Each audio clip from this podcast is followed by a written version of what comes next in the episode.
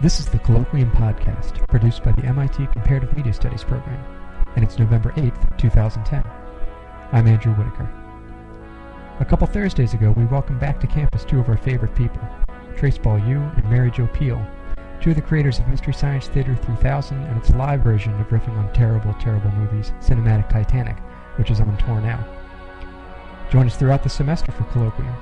You can check the schedule on our website, cms.mit.edu, or hear more of these podcasts on our site or in the iTunes Store.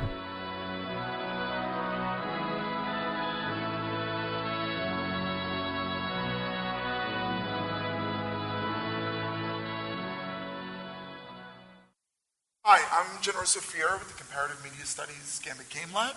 And uh, I'm Jason Begy, also with the Gambit Game Lab.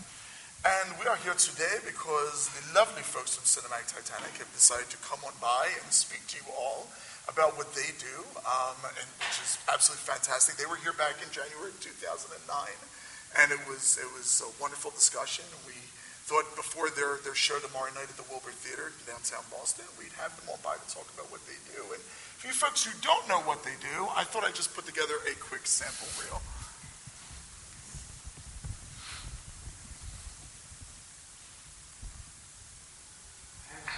You are what you eat. Mustard. Wait, that wasn't funny. Go away.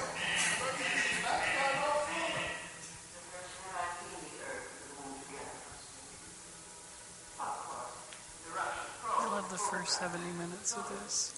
After they stood in line for toilet.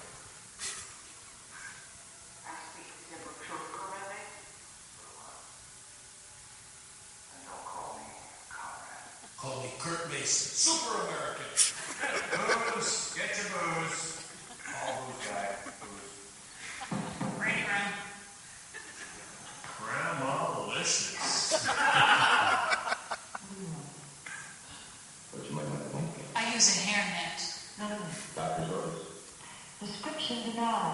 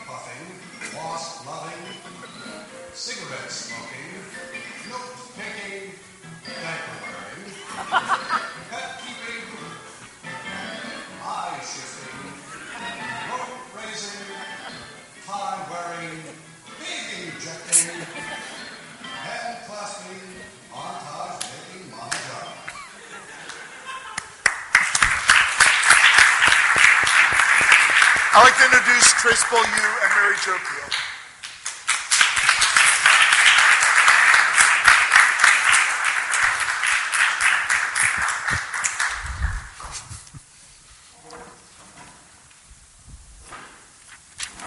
Let the awkwardness begin. Mm-hmm. Thank you very much.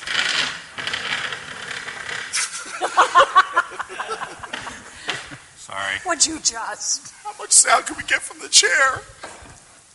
Is anyone missing one of these? there seems to be an awful lot of them here.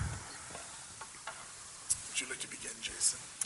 Yeah, so um, first of all, I think the most important question on everyone's mind is who the hell do you think you are? And why do you think you just make fun of people? Ouch. Well, who the hell do I think I am? When you started with Mystery Science Theater way back when, I, we, you know, the last time that Trace was here and he was here with Joel, and you discussed the formation of MST3K, and now you're doing Cinematic Titanic. And I'm thinking to myself, we understand the original ideas as to why you did it that way, and I think we want to move into why we're doing it the way that you're doing it now, and which is the live version. Um, and we looked at Mystery Science Theater, and why was the live version something that you wanted to attempt? Well, I'm not sure that we even started out with that intent. Um, but we had an opportunity to do it, and correct me if I'm wrong, Trace, but we had an opportunity to do it at the LA Film Festival at the uh, John Ford Amphitheater. And um, all of us have our background in stand up comedy. And when we did that live show, the response was so great. It really sort of fed our stand up comedy um, interaction with the audience. And I think that's when we sort of got the idea. We also did it live in Dallas, I guess, too, at the Dallas Film Festival. And uh, ILM.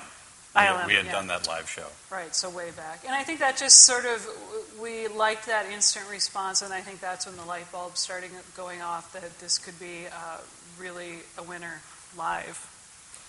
Uh, the, uh, d- the the DVDs that you were seeing here um, are also extremely expensive to do, uh, to to get the uh, studio time and to build.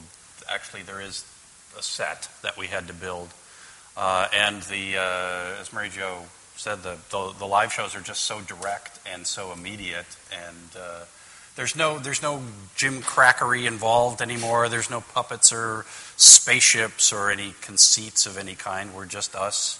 We're not even playing characters. Um, just pure funny.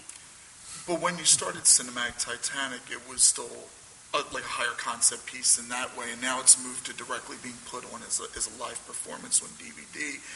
What was the idea behind taking it from that way and then deciding that the live performance was the better way to go? Was it a logistical issue? Or? Well, we were developing a really complicated backstory, um, and on the DVDs, you see a little hint of that where uh, we walk in this long hallway, and there's some technicians leading us through, and they're implying that there's some kind of uh, meltdown with uh, with the with the thing, the blue the blue media. right. the It- thing, yeah. I mean, still being forced to watch bad movies, I think, was the overall Yeah. umbrella that we were forced to be in this situation. And then trying to find some way to, you know, make this backstory of why we were being forced. It was just getting too clunky and complicated, and uh, we started doing the live shows, and we thought, well, this is this is so easy. we don't need to build all this stuff. Yeah, and I think the idea uh, when we were doing Mystery Science Theater is that um, people needed the the premise, the framework to to hang that idea onto. Why else would people be watching bad movies? And now, ten years later, I think people have accepted the notion or that framework that that is something that could just happen without a Yeah. fiction around it. Yeah, everybody knows what we're doing. Um, we're not we're not hiding anything, and there, you know, none of this was designed. We didn't uh, we didn't like get in the car with a map and go, okay, we've got we know what we're doing. Uh, we only now kind of know what we did looking back, but there was Exactly. we're still making it up as we go along. So continuing then with the um, the color process has evolved. So you've gone from having to produce shows on a weekly basis to you know your new format. Um, how much has like the time constraints and the scheduling changed your creative process, or in what ways? Well, I think um, we we are owner formed and operated. I mean, all five of us own the company and formed the company. So I think that that um, that plays a part in uh, our lack of schedule of releasing DVDs. Um, we don't have big money behind us. Uh, um, I think another piece of it, of the puzzle, is that uh, um, once we started doing live shows, we have how many live releases? Three, four? Three on DVD. And we found that was a cheaper way to go. And there's we, we all live in different cities, so the very process itself is a logistical issue. And uh, I think that's another thing that really hasn't been planned out. We're still playing it by ear. We made a slew of them in the studio, then we started releasing live ones, but it's kind of um, piecing it together as we can. All of us living in different cities. And that's what came up the last time that you were in town. I was there to actually be there for your rehearsals, and I was surprised that the piece that you were working on you know, was going to be the piece you were working on that night. You were still working out the jokes. This is about two hours before. And then I started getting this idea that you live in Texas, if I understand, and you're living in Minneapolis, and Joel's living on another coast. So how much time do you actually have, and where do you do the rehearsals? Is it now on site? Is it where you're doing the, the actual concerts? Yeah, once we get together, once we've we've written the script and it's all compiled and it's in a final final-ish form, then when we get in town, um, we'll sit down in the hotel and, and rehearse the movie, go through the movie, and rewrite jokes that need fixing, and uh, and that that's our our time together.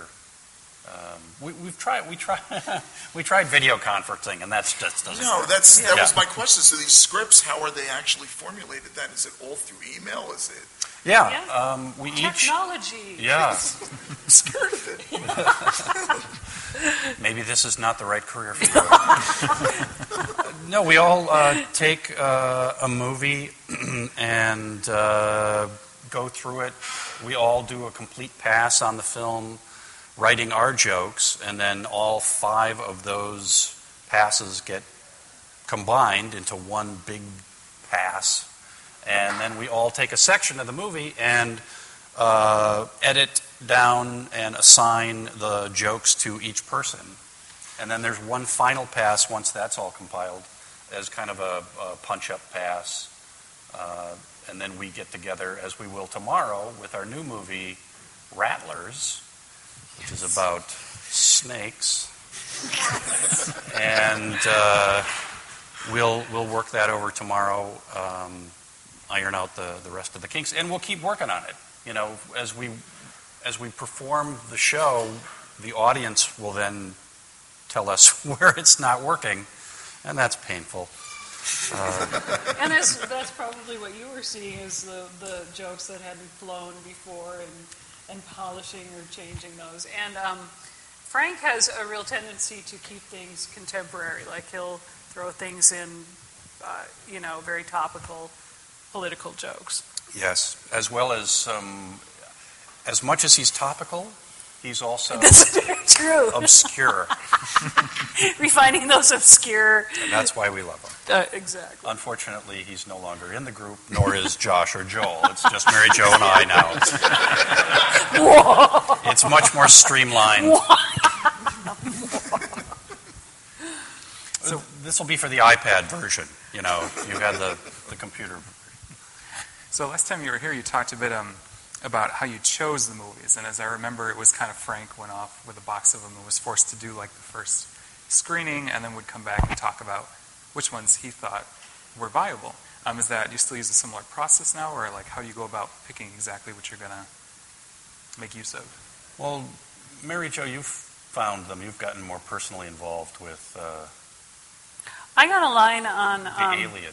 Right, the alien factor. Um, I know a guy who knows Don Dohler's son, and he said, I can introduce you. You might talk to him about doing the alien factor, which I personally love. I think the other thing that's happened is that uh, we have to go with more public domain now because we don't. Are we allowed to say we don't have a budget, or should we act like Well, I don't think we should mention that we don't Okay. have it. We should still pretend like we're a bigger. big money? company. Okay. Yeah, we've had to do public domain, and uh, believe me, they're out there. So I, I don't think we're wanting for that. But uh, we look at a lot of public domain. There are some movies that we have uh, gotten the rights to on the cheap, and Joel has done a lot of looking around at those and done copyright searches on those. Yeah, I think he tracked down Rattlers, uh, which we'll be showing tomorrow night uh, at the Wilbur Theater, Eight o'clock. just to bring that up again. Rattlers. But that brings up the point, though. I mean, so you have Joel. You're looking at a lot of public domain stuff. You have Joel hunting down the copyrights and everything else. And you were at Comedy Central for a bunch of years. I assume that there was a group at Comedy Central to do all the clearance and everything. Yeah, else. yeah, they did all that, that work. They would literally, as you said, they'd send us a big box of, uh, at that time, VHS, VHS. tapes. The kids are going, huh? Oh, they're looking on the Wikipedia. Uh, and, Frank would go through them and he'd find a movie like Manos and he would come back in the room and make a pitch. He said, This is really great. I think we have to do this. And uh, Mary Jo, you did that too, right? When Frank left, then I took that over. So, uh, it, as Mary Jo said, they're, they're everywhere. They're out there. There's some really great ones that I hope we get um, that I can't tell you about. I almost said something. Oops. I'm so along similar lines, um, so obviously you reworked uh, Santa Claus Conquers the Martians and got to do that again. Um, is there anything else you've thought about or might like to revisit? Um, I know Gene in particular wants to see you do Catalina Caper again. God knows why. That's my favorite. But I mean, are there old MST3K titles that you're just, you know, maybe we can pull this off again live, or are there are there films that you just know that you, doing it in a live a live way is just not going to go? Well, a lot of those Mystery Science movies I don't think would play well live. They're not um, as complete. Uh, you know, the, the, we had the luxury of, um, you know, you're watching at home and it let it unfold. But when we're doing it live, it, it, we really have to fill all that space with jokes. Um, so I, I don't know if there's any favorites that I would go back to. Uh, yeah, I I have to. I agree. I, I don't think there's anything I would go go back to. I think, um, boy, a lot of them I don't. Yeah, Santa Claus Conquers the Martians. I didn't write on that one, so it was my first time visiting it for Cinematic Titanic, and I. Uh, I can feel my blood pressurizing just thinking that. I just hate that movie so much. That one too, kind of we broke um, we broke a rule. That's sort of a comedy. I mean, it's Yeah, it tries to be funny, which is really hard to. yeah. I mean, if if it's laughing at itself, it's hard for us to Exactly. make fun of. But the jokes are so horrendous. Like I, that's one of those films that just lends itself, it seems. But there must be more comedies that you can make fun of. Well, Catalina Caper is arguably A com- Attempting to comedy. be a comedy. yes. So just to uh, further with that, then, you mentioned that there were some kind of like fundamental differences between the movies that you did on MST as opposed to what you do now. You used the word completeness. So are you talking about like um, like is it making sense, or I mean, can you just explain that a little bit more? Because that's an interesting point. Um, I can't explain it because I think I just pulled that word out of the air. Fair I have no idea what I was talking about. Now open your blue books. Heads down. um, there's a, um, there, a different playability. Uh, another word I don't know what I'm talking about. Um, I don't know how to describe this. How would you describe this for me if you were I? Um, are you uh, saying that we don't? We do very little editing with the movies that we get now. Is that what you're getting at? Because the movies for MST were were Long. long and edited for time. We never edited the uh, the the the dialogue or lowered the dialogue so we could talk over it, but. We did have to compress time Yeah, on I- those I- movies. I think what um, what Mary Jo is trying to say for me, um, we're looking at movies that perform that are that are better to perform in front of people because we we really um, are structuring it for a live show and not a more of a passive uh, show. Yeah, and I think, and, and, and maybe, I think part to that is the idea that um, all the movies that we've done for Cinematic Titanic Live have some sort of uh, visual element, or there are various scenes where the audience. Is that a fire alarm? uh, that the audience will laugh at on its own. We don't have to say anything, and that's uh, really fun to see what the audience responds to a goofy monster, a, a bad monster, or um, dialogue between two people that we just sit back and let the, the movie do the work for us. When in relation to audience, when you were originally doing again, the, the Mystery Science Theater was in Minnesota. You were protected somewhere hidden. Now you're going out to towns like Los Angeles and New York, and I, I think about actors that you particularly preyed on back in the days, like Archibald Jr. you know, and I'm not going to bring up Joe Don Baker again, but like, those actors in particular, when you're going to these live venues, have you ever met up with any of the actors that have been in these films? Now that you're in Los Angeles, you're in San Francisco, places where they might still be hiding after their B movie careers. I'm, I really, this is honestly my, my biggest question when Well, folks were going to come. I was think thinking this. the uh, well, the most recent interaction was uh, people from the Alien Factor in in Yeah. Los Angeles. Yeah. Um, Don Dohler's son, I talked to, and he um, he came to Austin for the South by Southwest festival, and I had a chance to meet him. And uh, he has a very good sense of humor about his father's work. And his his point was his father was doing what he loved, and that's really all that that mattered. Another instance I had was um, getting to meet Rick Sloan. Uh, Hobgoblins 2, right? Hobgoblins. Yeah, Hobgoblins. Yeah. The the original pure Hobgoblin.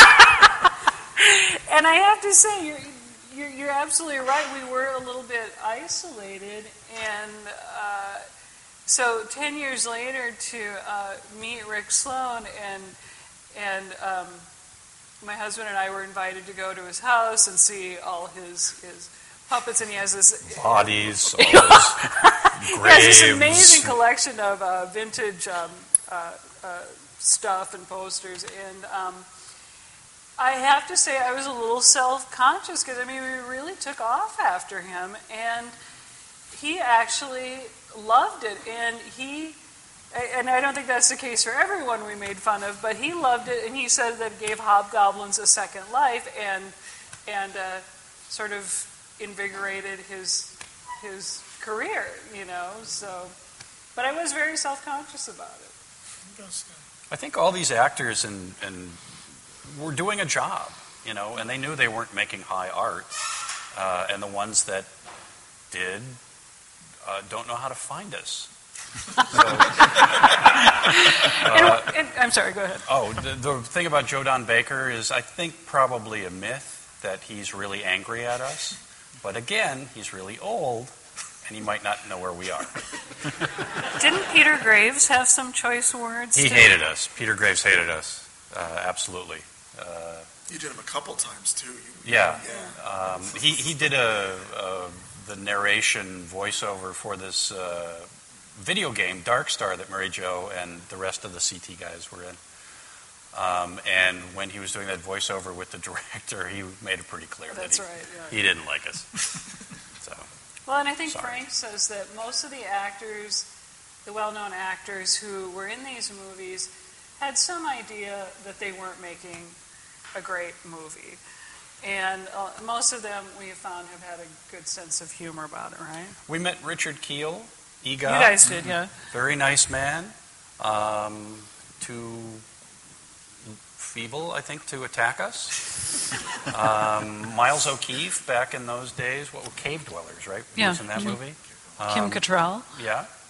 Um, all people just making a living as actors and just really nice, decent people who I will never make fun of again. So to uh, just to return to your methods now, um, we're curious kind of about the production, or I'm sorry, I'm sorry, not the production, the distribution. Um, for example, you have DVDs. You were working with EZTakes for a while. Um, Still are. Yeah. We still we're still working with EZTakes. that they- was my, I thought so, but They do all the download uh, Mhm. stuff for us, and uh, the DVDs we're still uh, manufacturing and distributing those through our website.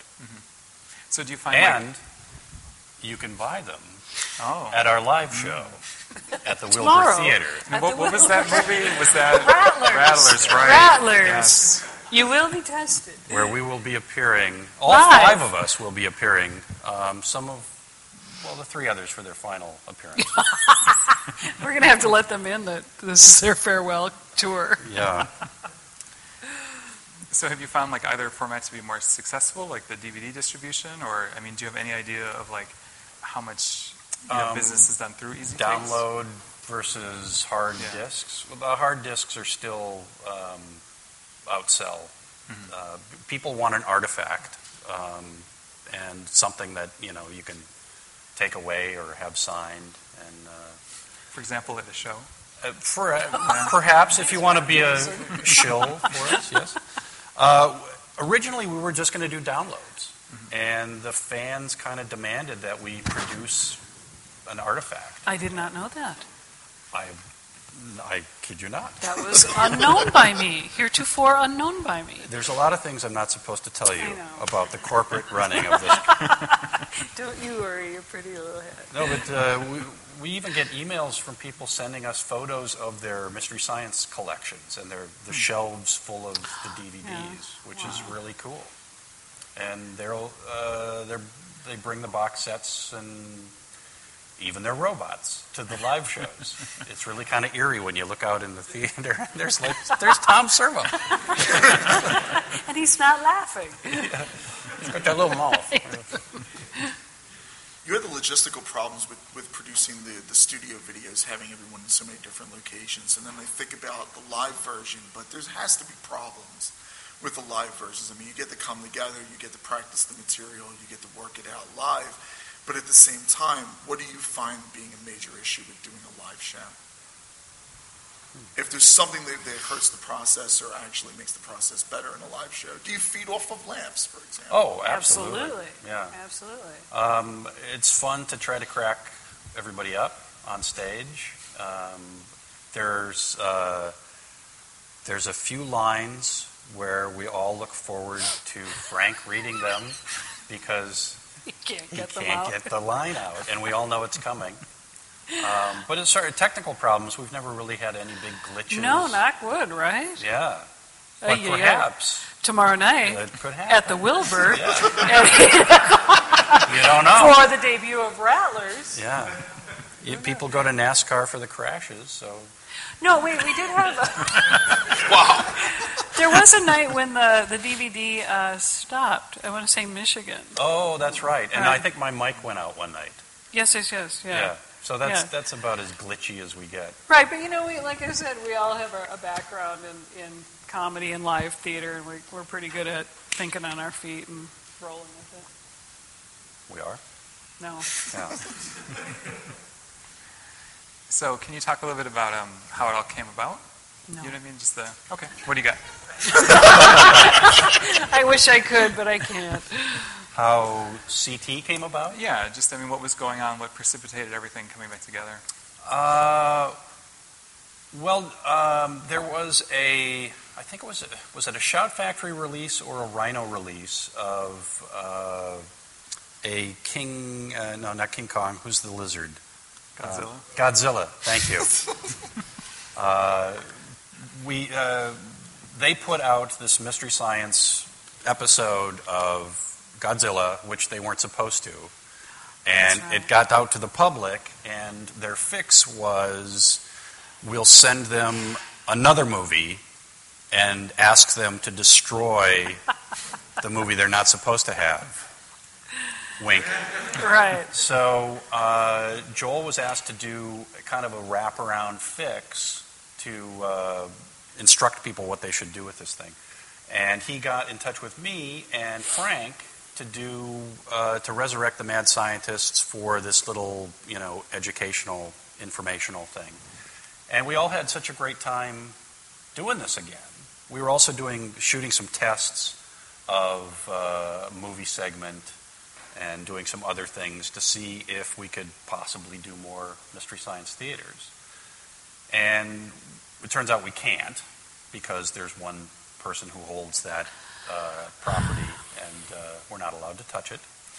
But we had such a great time doing that again that we said, well, what can we do together again? And that's kind of when CT was born. Uh, and then Joel came up with this concept of the silhouette array that you saw on the video. And we all got back together and started writing it and performing it again. There was a documentary that came out about three months ago called Best Worst Movie. I don't know if either of you have seen it, but it was about the cults surrounding Troll 2 and how people have made Troll 2 into this gigantic phenomenon because it's, I think it's still rated the worst movie on IMDb. If you actually go to IMDb, it's the single worst movie in history of IMDb. But one thing came out. They're writing this kind of new celebrity because people are noticing Troll 2. They're going all over the country having screenings. People are showing up. And then they go to London and nobody comes. And they go down south and no one really comes. And it starts to become apparent when you see the documentary that mocking movies in certain parts of the world doesn't seem to make sense. it was it was really odd. Like I've always felt that, that what you folks do is very locked into U.S. media culture and you know a lot of referencing to to things on television in the 50s and 60s and 70s and what have you. Have you ever thought about getting what you do and trying to do it somewhere like England, for example? Do you feel like that is a challenge that you would like to take, taking a, an English property and having fun with it? No, not if they don't like us. Let's just troll too. We could be something. A- Absolutely, I would love. You know, I would love to try that, but I also want to have some, I guess, because uh, yeah, some assurance that at least they're open to the idea that you know I, I have a background in stand-up comedy. I, I need to not hear silence when we're doing jokes. So, um, yeah, yeah. Do you think that that, but I guess here's the best way of saying it. Do you think that what you do is, is very much an American thing to mock of old media culture? Do you think that that's something that, have anyone ever done what you're doing somewhere else in their own way? I guess the best way of saying it, have you ever seen Mystery Science Theater in Thailand? Uh, actually, there is a Russian version. There is. If Yeah, you- that's right. Yeah, right. If, if you go on YouTube, you can find this Russian version. It's pretty much a copy of of Mystery Science Theater 3000, but the evil scientist is Hitler, and uh, yeah, it's really wild. it's just it. It's mind blowing because it, it has a little opening theme song and it's got little robots. Only I think one's a penguin and Yeah, it's just other one's a pillow or something. It's really it's bizarre. really wild. So I, they they must be doing it over there. There must be. I don't know what regions that mockery does not uh, live. um, we have a big following in England. Um, there's uh, the Sci-Fi London uh, just did an all-night MST um, marathon, um, and we've sold uh, DVDs all over the world. So. Um, trying to think of where we haven't sold them. Well, it's just that in the documentary, it almost is implied that it's an American phenomenon. We're lucky enough to have so many great films, quote unquote, that our bad films are so glaringly bad that you can make fun of them. Whereas in Russia, you know, maybe what we consider to be a crappy film isn't that crappy. And because of the film culture that's assembled there, it seemed that was that was what they were saying, not what I was saying. So I think about something like England. Have you gone and seen people react? Because some of the references in Mystery Science Theater and Cinematic Titanic are very American centric. Like I, I, I don't know how that translates. I- I Well, sometimes I wondered think it's if it just sounds funny, people react to it. Um, there was a particular joke um, uh, that went by, and my wife was watching it, and she didn't get the reference, but it sounded funny, and it was the line was delivered in a funny manner, so it worked on that level.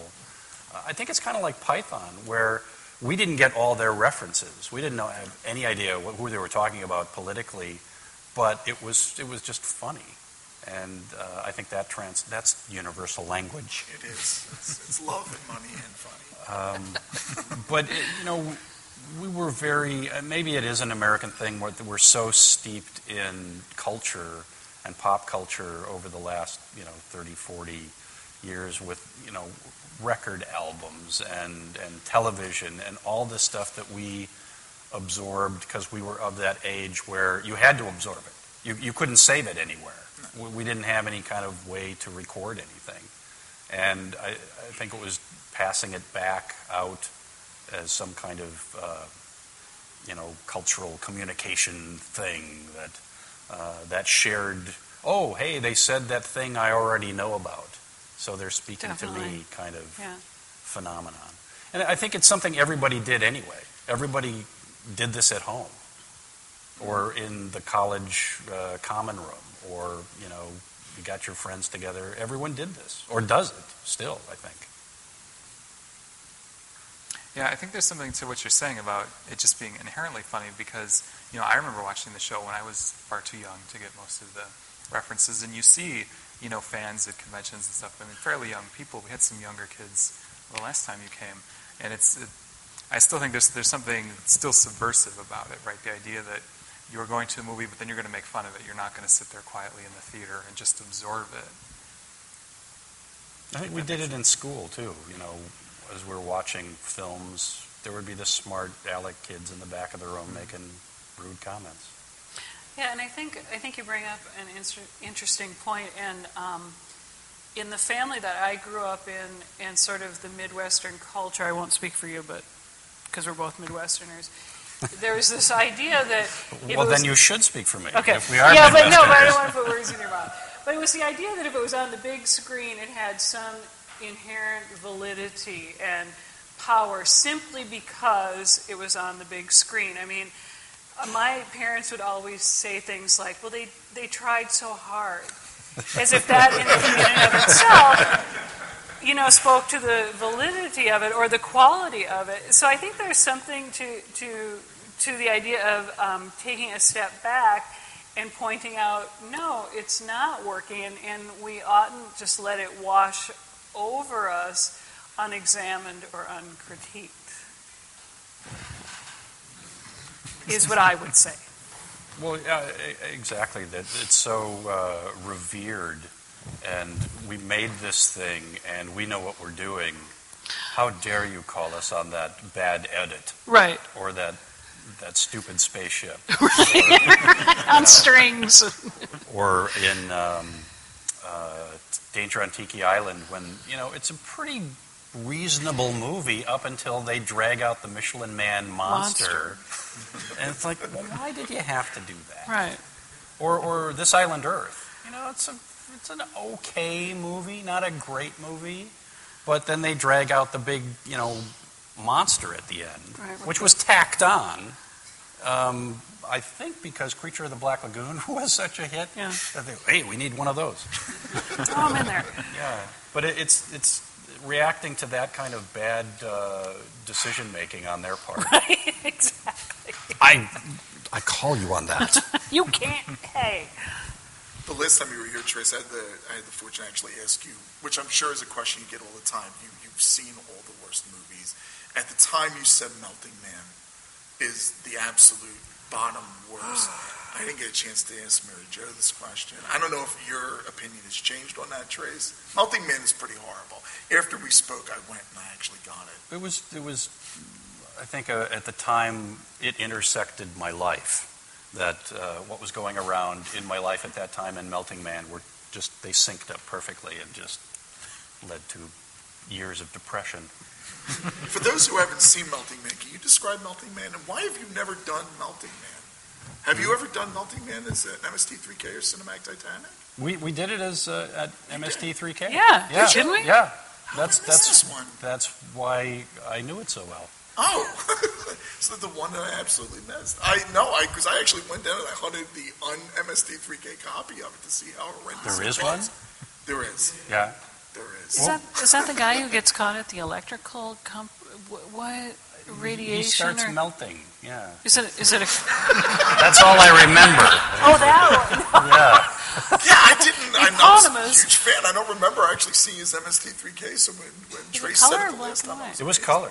It Oh, was so it's full like color. it's a '70s one. Now I got it. Yeah, Okay, yeah, yeah. He winds up at the end, like next to a trash can, and he just sort of. Yeah, yeah, and he's kind of like melting. a, a foxy '70s guy, right? And then he, Not at that point, but yeah. well, I earlier. mean, he- yeah. for the okay, yeah, yeah, yeah. That's a stinker. But you must have a number one, Mary Jane. Come on. I'm sorry. You must have a number one. To this point, there must be the one worst, absolutely horrendous film that you just, it boggles your mind. I mean, you know what most of the fans say, and they always say, you know, Manos the Hands of Fate, or Yeah. they say Eegah, but uh, there's got to be one that's worse than that. Yeah, I would say um, any of the Coleman Francis ones. Wouldn't you? I mean, They're, yeah. they're horrible films. You know, you get to a bottom level where you, they all, it's hard to distinguish what could possibly be worse. You know, so I think there are a couple in there that that would be on my worst. Red Zone Cuba. Precisely. That's pretty What's the other one he did? Uh, they all are the same movie They- to yeah, me. they're just re re-edited. They're completely indistinguishable. Yes.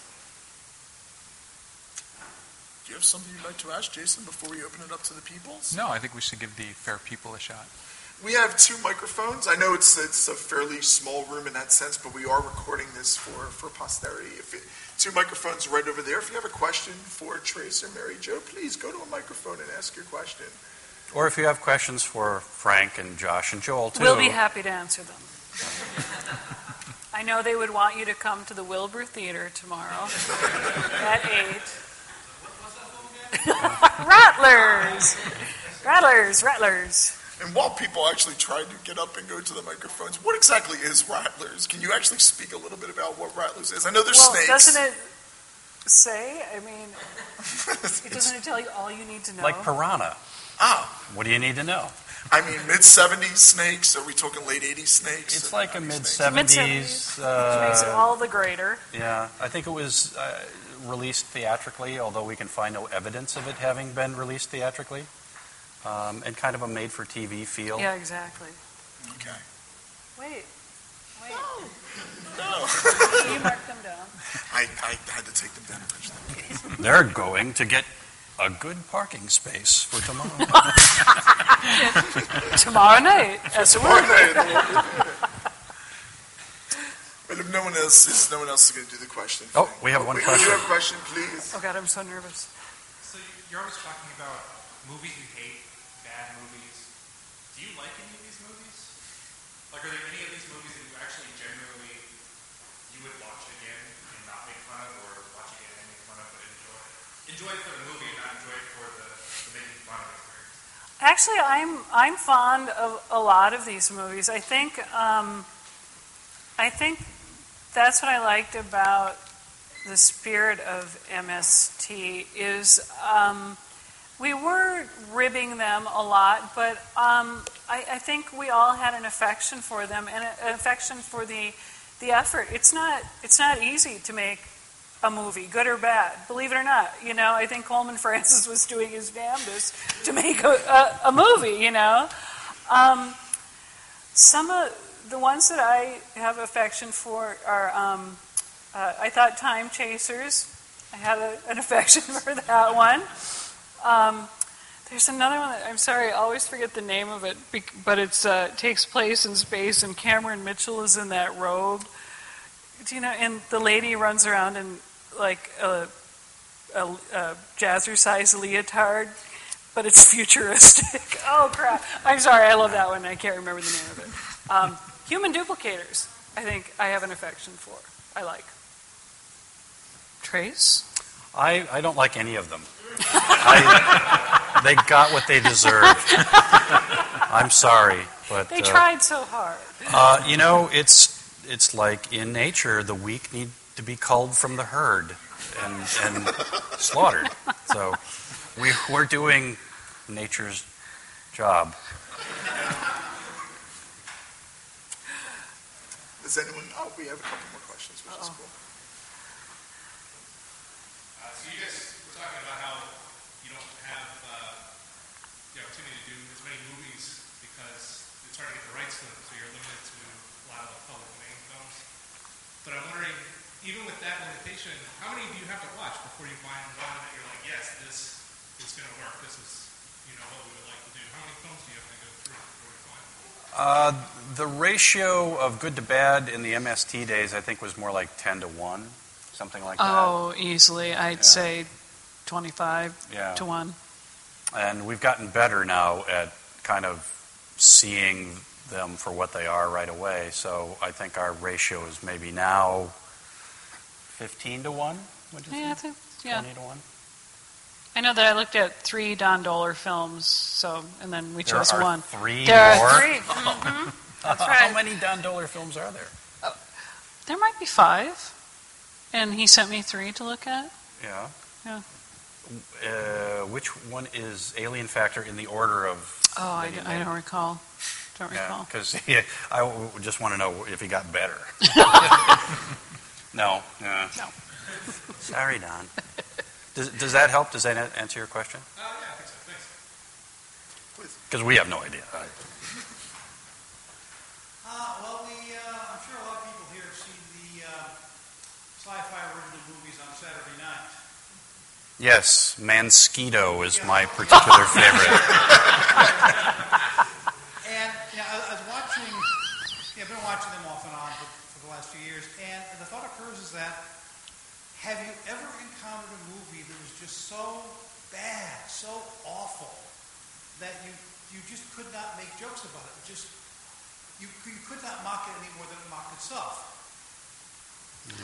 I know that there were a couple uh, that you guys looked at before I joined the team at MST3K. Uh, um, Ch- the Child Bride one Oh, yeah, yeah, Child that Frank Bride. always talks about.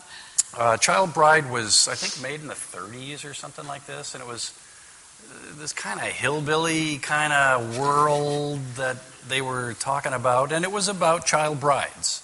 And we could find no solid ground to stand on with that one. Yeah. Um, but uh, I think that yeah, that's that's the most memorable one. There are some that just aren't usable because there's too much dialogue and there's no space for us, uh, or there's a lot of narration and there's no room for us. Or they're too dark. The the filmmakers couldn't afford a lighting package, or the print is, or we can't find a decent print. So And uh, I, I guess the other part of the question would be, uh, you know, obtaining rights to films. Uh, has there been any thought of uh, actually trying to get the rights to some of these sci-fi films? Boy, Uh, uh, the assumption being that you know any publicity is good publicity for these things, and they are on DVD. uh, it's something we should look at. Bec- I, you know, I like those movies because, like Rattlers, I mean, you pretty much know what's going to happen, or Sharktopus. You know, yes. You, really? You want me to tell you what that's about? They take a shark. Or, or Mansquito. These are brilliant titles, by the way. I mean, I Thank you. thank you for the question. So you've seen so many movies over the years, and you analyze them so deeply that I would imagine you, you're kind of excellent judges of what works and what doesn't, maybe in a movie uh, itself. Uh, have either of you or, or anyone else in the group uh, ever attempted writing a screenplay, or, or I, not to sound haughty or anything, but have you, have you or have you contemplated uh, producing your own film at any point?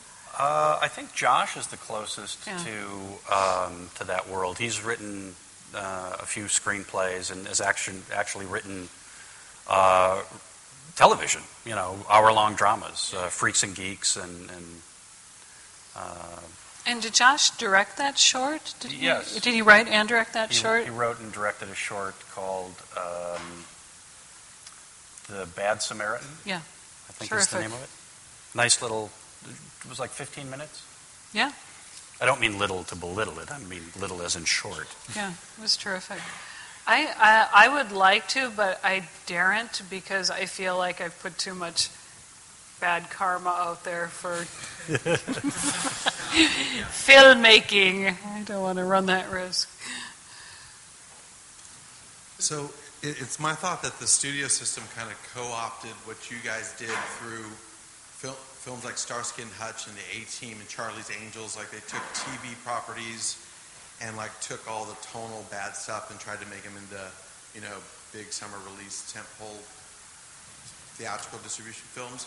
Strangely enough, I think David Fincher's Zodiac kind of did best what you guys do in a very subtle way, kind of a masterful way of like the themes and tropes of a bad film of the period, but he made it into this psychological thriller. So when you guys go to the, the studio stuff now and you see that they're kind of co-opting through the dialogue and through some of the things they're doing in production value in big studio films, what's something you've seen that you thought worked where you're like, wow, you got to give them props, that kind of work? And what have you seen? Because it's become a genre, kind of, uh, you know, since your, your success, I think. Um, so what have you seen that you've liked and what have you seen where you're like, that was abysmal? And I, I think most of it's abysmal, quite frankly, what they're trying to do. Boy, you know, I'm sorry, I, I couldn't say it off the top of my head. Uh, Thoughts? What's abysmal? Hmm. Well, we al- already established that I don't like anything.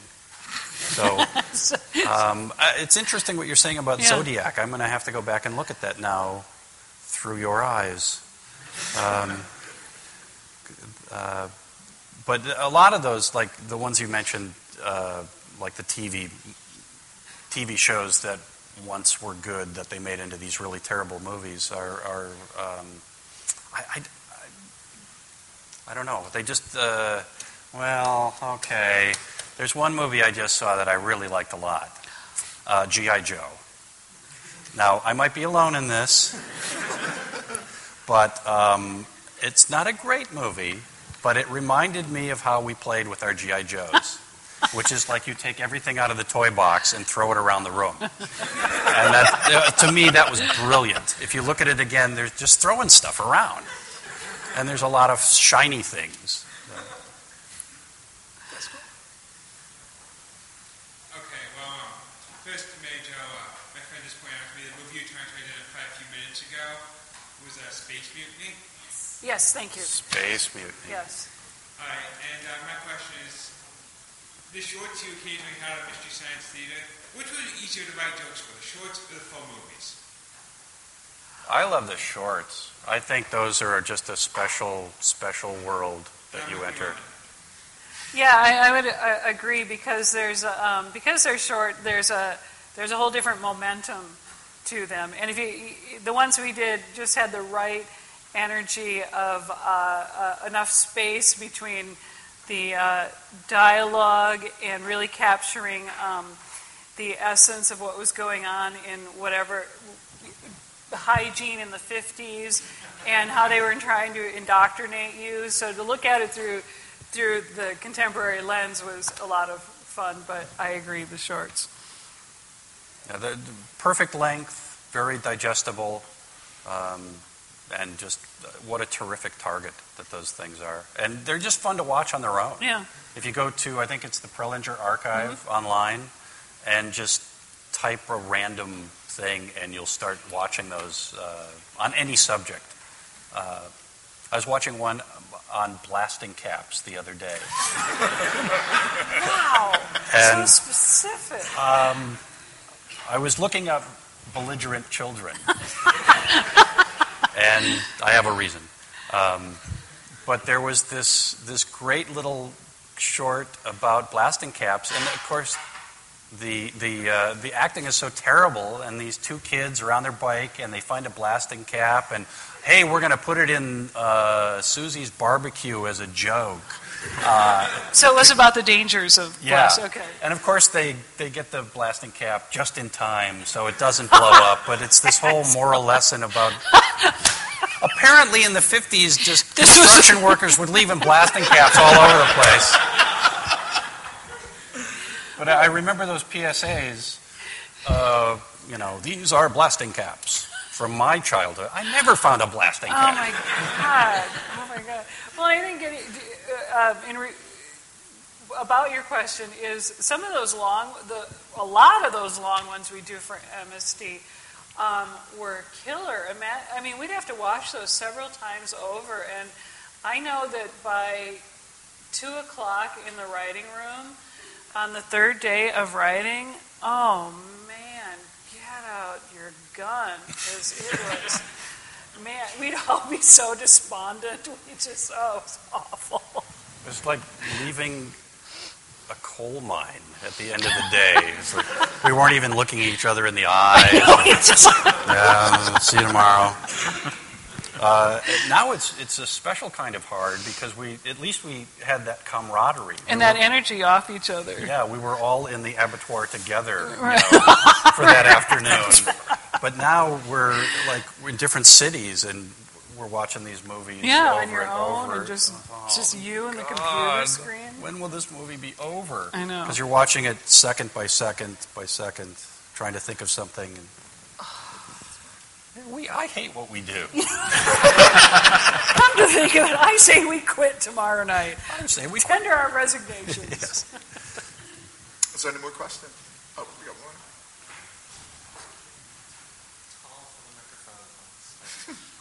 One, did you guys know that the people from Cinematic Titanic are going to be showing Rattlers in town tomorrow? wow, Thank that you was for a that. Total lead balloon. I was going to take a chance on it and bomb, totally bomb. All right, so the actual question, you had talked about this a little bit before, but um, can you speak to kind of the difference between you went from an edited scenario where you were doing an edited television show to now live shows, where I'm assuming there's you know not as much editing since you can't do that with real life. Uh, you know, kind of the difference in that you had said something about now you have to have more jokes, right? Because you can't just mysteriously make 20 minutes of the movie disappear. Uh, but do you, does any improv enter the scenario? And, and do you have your own share of lead balloons? Like my own bombing joke there. We improv, don't we? Yes. Yeah, yes, we do. Yes. Um, we try to stay to the script as much as possible because those, those that's sort of the backbone. Uh, but as Mary Jo said earlier, if you know Frank gets real topical, and we'll add something from that week. Um, or we'll neglect to take topical jokes out. Like I think we're still doing something about the kid in the balloon. Where you you run into it on the script and you go, oh dear. Forgot that. Well, I'm going to say it anyway, and hopefully they remember. Um, Yeah, and there's always, I mean, uh, again, speaking for myself, I invariably mess up at least one line in each show and then then start laughing and then people give me crap about it. And I like when we write Mary Jo like a kind of a nasty line, and then we berate her on stage for it. Mary Jo, how could you say such a thing? and I can never get them out either. I wonder what it's, what's it like to watch great movies now? Are you able just to sit back and enjoy them and take them in and appreciate them for, you know, their greatness, or is there always a snarky voice in the back of your head, you know, trying to write the next line? A great movie is still a great movie. It, it'll take you out of uh, of your world and transport you to a magical one. Uh,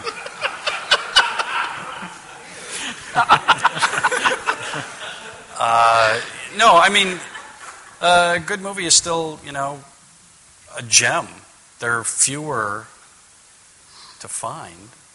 Of course, my bar has been set real low. Uh, G.I. Joe is. You know, um, Yeah, I think um, a lot of times I will still, in my head, technically figure out how we could do the movie, like on CT or, or Mystery Science Theater. Um, but there, there are a couple that, um, like Trace said, I am transported to a magical world. Like I think, I think The Sound of Music is technically a very fine film, but I would love to do that movie. I think it's so corny. I think it's so melodramatic, and yet I think it's it's pretty good storytelling, you know. But um, I kind of see the opportunity in most everything. I'd say Goodfellas, and I just saw um, uh, Machete, and I couldn't. Yeah, I couldn't do Machete. That that took me away. That one was that was too rambunctious. That was too good. do you do you have uh, like a favorite film that you think we should attack? Well, the thing that comes to mind is that when I was a kid, my best friend and I got together to try to do our own MST3K and went to the video store and tr- just looking at covers. And just went to the drama section, looked at covers, and tried to find the cheesiest movie possible. And we found one that was this old guy um, in kind of like a, a boat captain's outfit and a woman in like Victorian dress. And we just thought this is going to be the easiest thing ever. And it wasn't until about 15 minutes in that we realized it was African Queen. Right. that had won like four Academy Awards this year. So, so yes.